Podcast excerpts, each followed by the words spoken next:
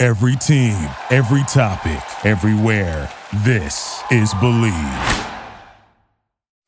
It's the Locked On Podcast Network, your team every day. It's the Locked On Podcast Network, your team every day.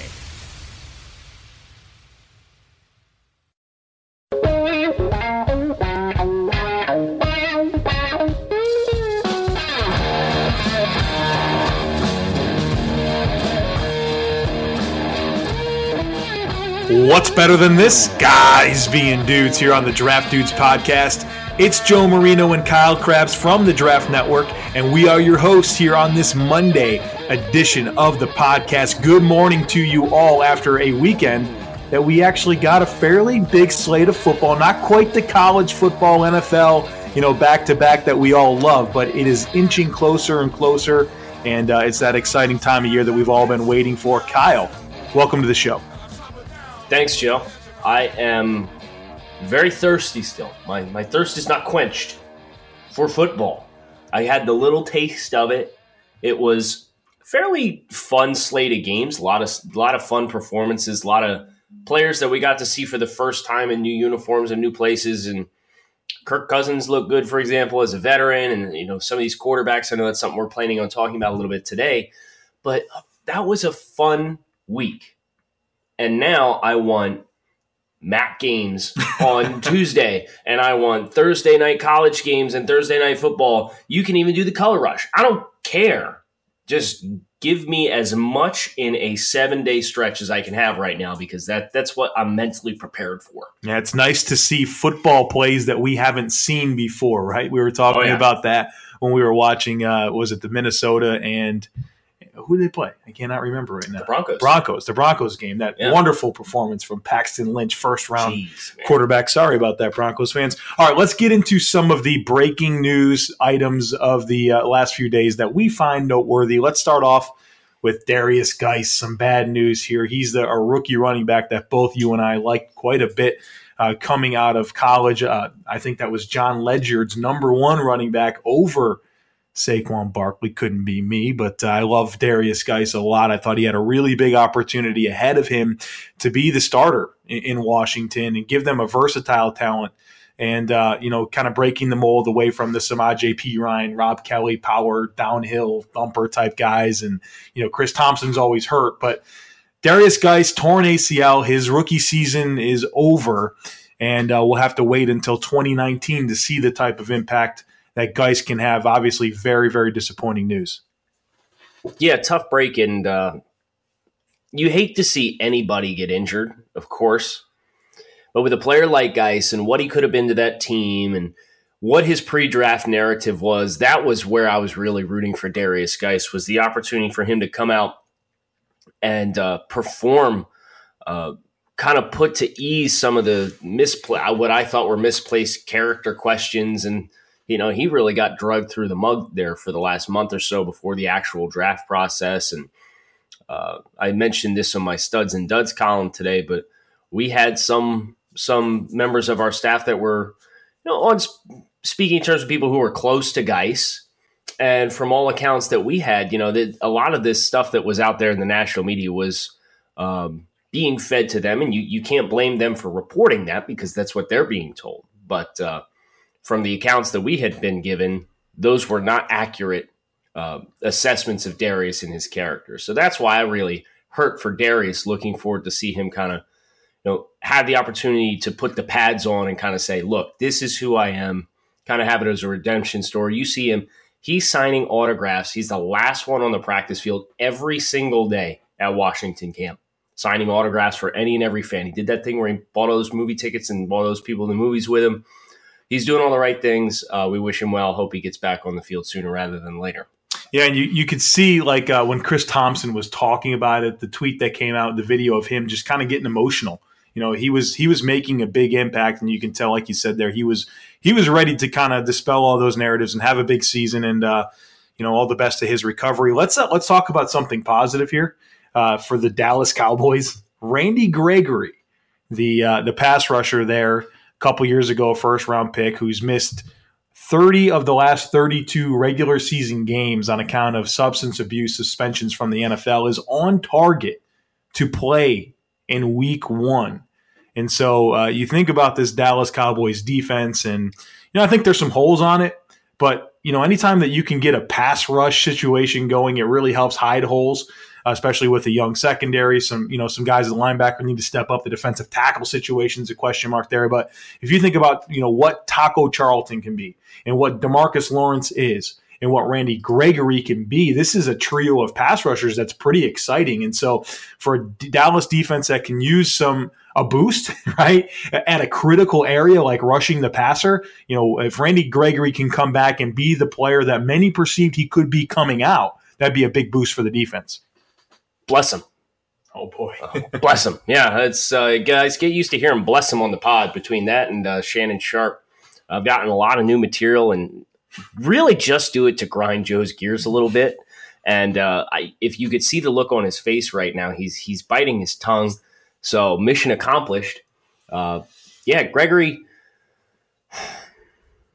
I don't want to set my expectations too high. I think that would be easy to do, is to assume, you know, explosive pass rusher. He's he has the most dynamic explosiveness of any player that they have on that roster right now, including Demarcus Lawrence. In my opinion, I think Randy Gregory's get off an ability to win with burst when he's right and in playing condition and not rusty from missing almost two full seasons worth of games.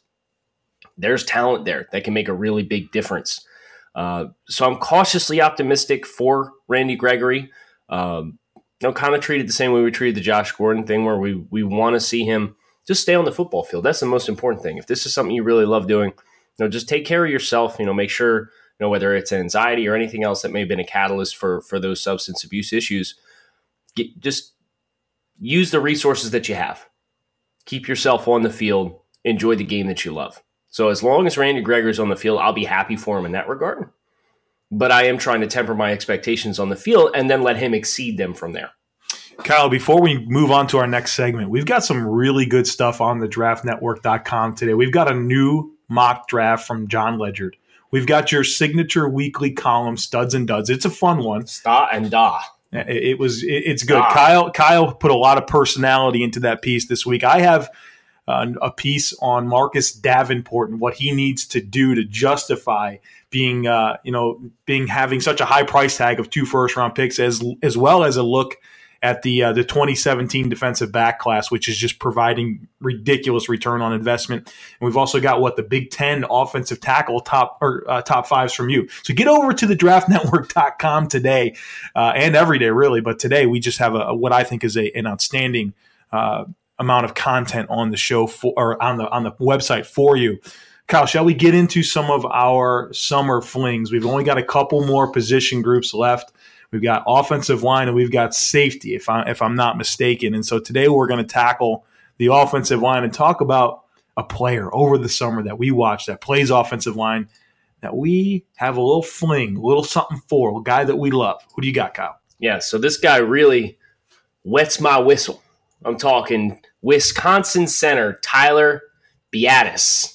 Uh, he is a redshirt sophomore, and this kid is an absolute stud. He's first-year starter last year, number sixty-one, six three, three thirty-two pounds. This ain't a finesse center. This guy is ground and pound, punch in the nose type. Very fitting for working with the Wisconsin Badgers and Jonathan Taylor there and, and his success as a rusher, as a freshman last year. And this is part of the reason why I'm so excited about Wisconsin in general. You got a young back that, you know, just exploded with production, who is the real deal, having watched pretty much the entire Wisconsin offensive line to do draft assessments this summer. Uh, that offensive line is legit. Uh, Taylor is legit. They got good talent all over the place. But Beatis, uh, what really stands out to me is this is another player, much like a Patty Fisher for Northwestern, who was extremely refined and mentally sharp as a first-year starter, as a redshirt freshman. Blew me away. So uh, he is very effective not only in resetting the line of scrimmage and getting defensive linemen moving backwards at the snap, which then in turn allows him to climb the second level pretty effectively or come off of combo blocks, Uh, he can move laterally and torque shoulders very effectively. So if he's got to work his hips across your face and turn you out, if he's got a long distance block where he's got to kind of really stretch that play on outside concepts, just because he's three twenty-two doesn't mean he's only a straightforward player. He can do those things. And I think he plays with a really, really strong base of support. His feet, they move very well. So redshirt sophomore center Tyler Beatis, I think this is the next high-end center prospect in the country. I think he's the best player on Wisconsin's offensive line. Wow. That includes David Edwards. Uh, Bo Benchwall gets a lot of love. Michael Dieter played left tackle. They're moving him back inside the left guard this year. These guys are all draft eligible. Beatis is, in my opinion, the best player on the Wisconsin offensive line. Put a star next to that name because you're going to be seeing a lot of highlights of Jonathan Taylor, and sixty-one is going to be in front. All right. I, I look forward to looking uh, looking at him. Uh, Kyle, I want to talk about Miami offensive tackle Tyree Saint Louis. And look, look I'm going to go and get into this. We debated on if it's Saint Louis or Saint Louis. And uh, so my apologies in advance if I didn't get that correct. But uh, Saint Louis is a good football player. I was working through these A C C offensive linemen uh, over the summer, and, and it's pretty barren. The cupboard's pretty pretty empty when it comes to uh, the top-flight N F L talent, but I really like what I saw from uh, Saint Louis.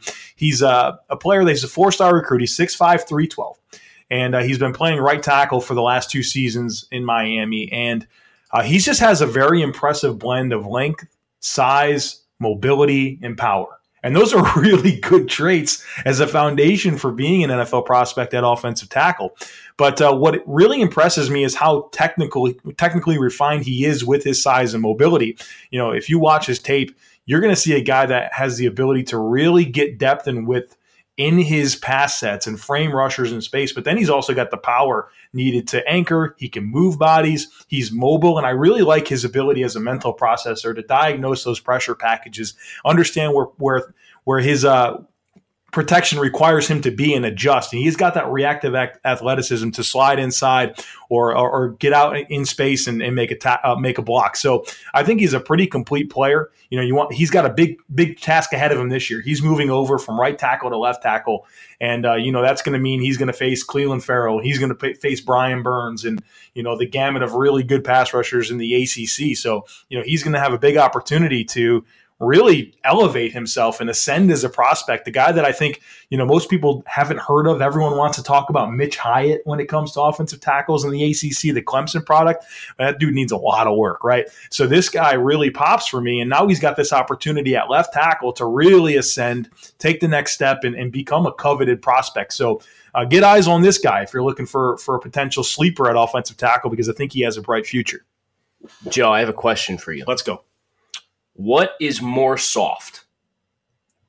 The illegal tackle penalties that were called this weekend, Mitch Hyatt's anchor, or Kelvin Benjamin's pregame antics against the Carolina Panthers? You know, you, we're just going to talk about Kelvin Benjamin forever, aren't we? After he dominated the Carolina Panthers, four targets, four receptions, a touchdown, the others all for first downs, dominated on that drive. And we got to keep talking about Kelvin Benjamin. I'm not Benjamin. concerned about his performance on the field. Oh, the answer, by the way, is Mitch Hyatt's anchor.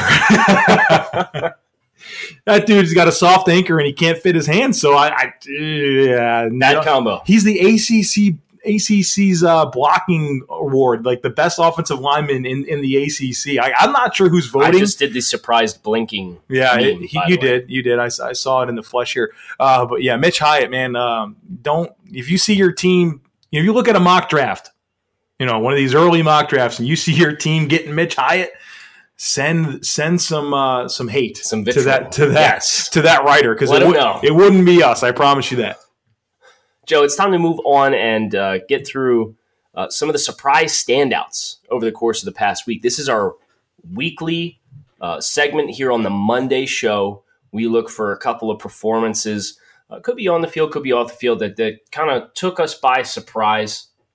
And uh, I'm going to do the honors here and lead by talking about former Auburn and Jacksonville State running back, Rock Thomas. Rock Thomas uh, currently is playing for the Minnesota Vikings and had one hundred thirty plus yards from scrimmage offensively in the first half. Uh, and one hundred yards receiving with a touchdown against the Denver Broncos in week one of the preseason.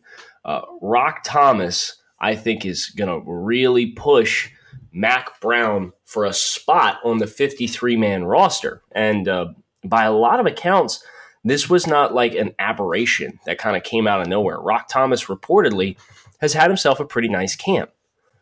But then you get to see it in, in the flesh, and you get to see, you know, he's got a nice little uh, second gear to him. He could put his shoulder down. Definitely not his helmet, though. Don't put your helmet down. They'll kick you out for that kind of nonsense these days. And uh, kind of had a, just this this really nice two-way skill to him that we got to see. And uh, obviously there's large production with one hundred yards receiving in a game. But uh, Rock Thomas really flashed to me when I watched the Vikings in their victory against the Broncos in the first half of that football game. So I would not be surprised if Rock Thomas, as an undrafted free agent, ends up being a guy that pushes onto the fifty-three man roster in Minnesota at this point. Is that the, I mean, I should take him in the first round of my fantasy? No, do not. Should I take fantasy advice from Kyle Krabs? You should never take mm, fantasy advice from me. Very conflicted here. I don't know what to do, but yeah, he was awesome. There's no other way to say it based on his performance. Kyle, I want to talk about another player that popped for me in a, in a preseason game that I watched, and that's Curtis Samuel, the wide receiver for the Carolina Panthers. Such an inter- interesting player uh, going back to his days at Ohio State, where he made such an impact as a space player, both as a pass catcher and a runner, but never really thought he had a very complete skill set in either area. So I kind of thought he was going to be a space player in the N F L and a guy that, you know, was going to be used – I hate to say the word as a gadget player, but a guy that you kind of have to manufacture touches for, just because I didn't think he was very complete as an inside runner or as a route runner and pass catcher, you know, down the field in the intermediate areas. But, you know, his performance against the Buffalo Bills really showed some development as a, as a receiver. And um, he caught four passes for, I think, forty-three yards, but it was how he looked at the catch point that really popped for me. Very comfortable. There was one pass in particular where he was in a crowd with three guys relatively close to him, and he just elevated for the football and, and really just kind of plucked it and went up and got it. And that's not something I really saw from Curtis Samuel. And you think about this Panthers offense, and, and I think Cam's got some toys. Not, now, he doesn't have a Julio Jones or an A J Green, but there's there's there's Devin Funchess. There's Torrey Smith. There's D J Moore. There's Jarvis Wright, who I think they like a lot, who's going to get some opportunities. And you still have Curtis Samuel. And so, you know, if he can be a viable player that can challenge defenses in so many different ways, including winning in the intermediate and deeper portions of the field with ball skills and hands, that's going to make that Carolina Panthers all the more dangerous. And I really like the growth that I've seen. Now, the challenge for Samuel, staying healthy. It's been a problem. But if he can, he's a dynamic weapon for this offense. They don't have Kelvin Benjamin, though. Uh, they don't, and that that seems to work well for them, right? The Panthers' record when, when he's not yeah. in the lineup, Cam just you know that Cam's offense, an M V P. He's the M V P, the, the number one scoring offense in the N F L. You know, all, all of a sudden, who's that? Off, uh, who's their offensive coordinator? He's now with uh, Shula. Mike Shula looks yeah. like a million bucks. Yep. Now he's fired. You know, look, yeah. I, Kelvin Benjamin, he's he's the new Cordy Glenn on this show, isn't he? Yeah, he's oh. going to be the whipping boy for me. Okay, all just because right. I'm soft. Yeah, he's in, you won't be saying that when he dominates the Dolphins. Listen, at the end of December there. So. The man wants to act tough, and then Cam goes up and shakes it, goes, offers his hand, and Kelvin doesn't shake it, and then tries to squirm away from the conversation. I'm not defending you want, you that. You want to act like a hard man when you're talking to the media, and then you got a guy face-to-face, and you can't even, yeah, tuck your tail between your legs, go hide somewhere else, K B. I'm not buying it. Speaking of the catch point, though. Auden Tate, Cincinnati Bengals, one catch, thirty-three yards, and a tutty in a really strong showing. Uh, we've seen some training camp highlights of Auden Tate. Oh, Nelly, this might be a brand win here if he ends up sticking. Now, Auden Tate was a guy I liked. I think he was in, he was in the back half of my top ten wide receivers in this year's draft class. I think I had him eighth or ninth. And I had a, a late day two, early day three grade on Auden Tate. And obviously the concern with Auden was, dude can't run a forty-yard dash. Okay, mm-hmm. That's a problem. You know, you're playing on the outside. You know, the ability to have some speed elements to your game is, is instrumental to being able to, to create separation in a lot of instances. But Auden Tate was never a separation player. Auden Tate's that guy that will put you on a poster. And maybe his catch conversion rate is a little bit lower than some of the more natural separating route runners in the class. But by and large, you know, Auden Tate was that guy that that has a guy on his hip, and he's just so big, and his, it's almost like a tight end. Well, let's put him on uh, the Ricky Seals-Jones plan. Kind of get him in the red zone, let him work vertically up the field, but do it in, from a tight end alignment. Uh, Ricky Seals-Jones was a wide receiver from Texas A and M that declared early for the draft, uh, went undrafted, and then caught like six touchdowns in four weeks at the end of last year for the Arizona Cardinals as a tight end.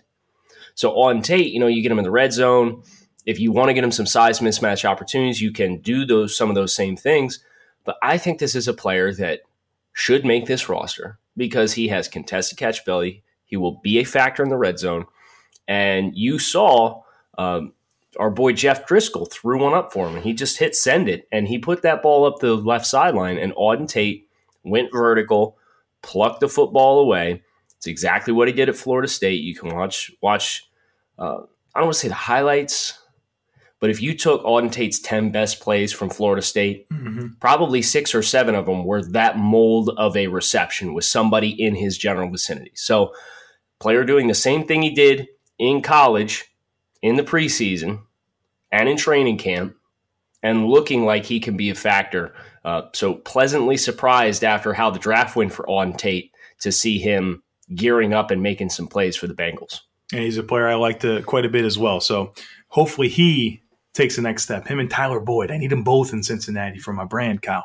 Uh, th- my next surprise standout is that every first-round rookie quarterback looked pretty good this weekend. I mean, every one of them. Now, Baker was was the cream of the crop, number one overall pick. He was he was exceptional, in my opinion, with the things he did in his first N F L action. But you look at them all. Sam Darnold, he was very methodical in how he worked the football. Not a lot of high uh, – not a lot of, like, you know, super impressive throws, but he just kind of engineered the offense and kept them on schedule, led the two-minute offense there. Uh, thought he did well. Josh Allen did some really good things where you saw his special traits translate into plays on the field, extending some plays, making some rare window throws, doing, you know, the best of Josh Allen was was on display. And then you look at Lamar, a lot more comfort than I thought he uh, he had in the in the Hall of Fame game, and you know his his wheels were turning there with uh, with his touchdown run, and uh, then you even think about Josh Rosen, and his statistical line was terrible. But you did a really nice piece on this for the Draft Network that kind of dug into you know why the box score didn't matter in that in that situation, because if you watch every one of Josh Rosen's throws from that game, you know he did some really good things in terms of moving within the pocket, his accuracy. There were some drop passes, there was pressure quick in his face, but I didn't have any problems with anything that Josh Rosen did in that game. And so, you know, look, the statistics or, or history is going to tell us that all five of these guys are not going to be good quarterbacks. That's that's just not going to be the case. I did a piece on that uh, this past uh, winter on, you know, I basically the, the title of the article is your first round quarterback is likely to be a bust. And just the numbers don't say that all five are going to be good. But for one week, for their debut, I didn't have a problem with any one of their performances and actually thought they all popped in their own individual way. Yeah, I think there's reason for enthusiasm. I mean, statistically speaking, Rosen was the worst, worst one. Rosen got lit up. Yep. That offensive line gave him the exact same experience that what U C L A did. And um, that work experience came in quite handy. Uh, Lamar Jackson using his legs. Uh, Tanzel Smart is probably still shaking somewhere in a corner, thinking about the opportunity he had to tackle Lamar Jackson in the open field. And Lamar promptly dropped the man to a knee, trying to, trying to tackle him in the open field. Uh, So really impressive stuff, even from the guys that from a passing numbers perspective, Joe, as you said, uh, maybe didn't put big numbers on the field. There's big potential from all these guys on the field. And with that in mind, we'd like to thank you guys for tuning into the Draft Dudes podcast, courtesy of the Locked On Network and the Draft Network.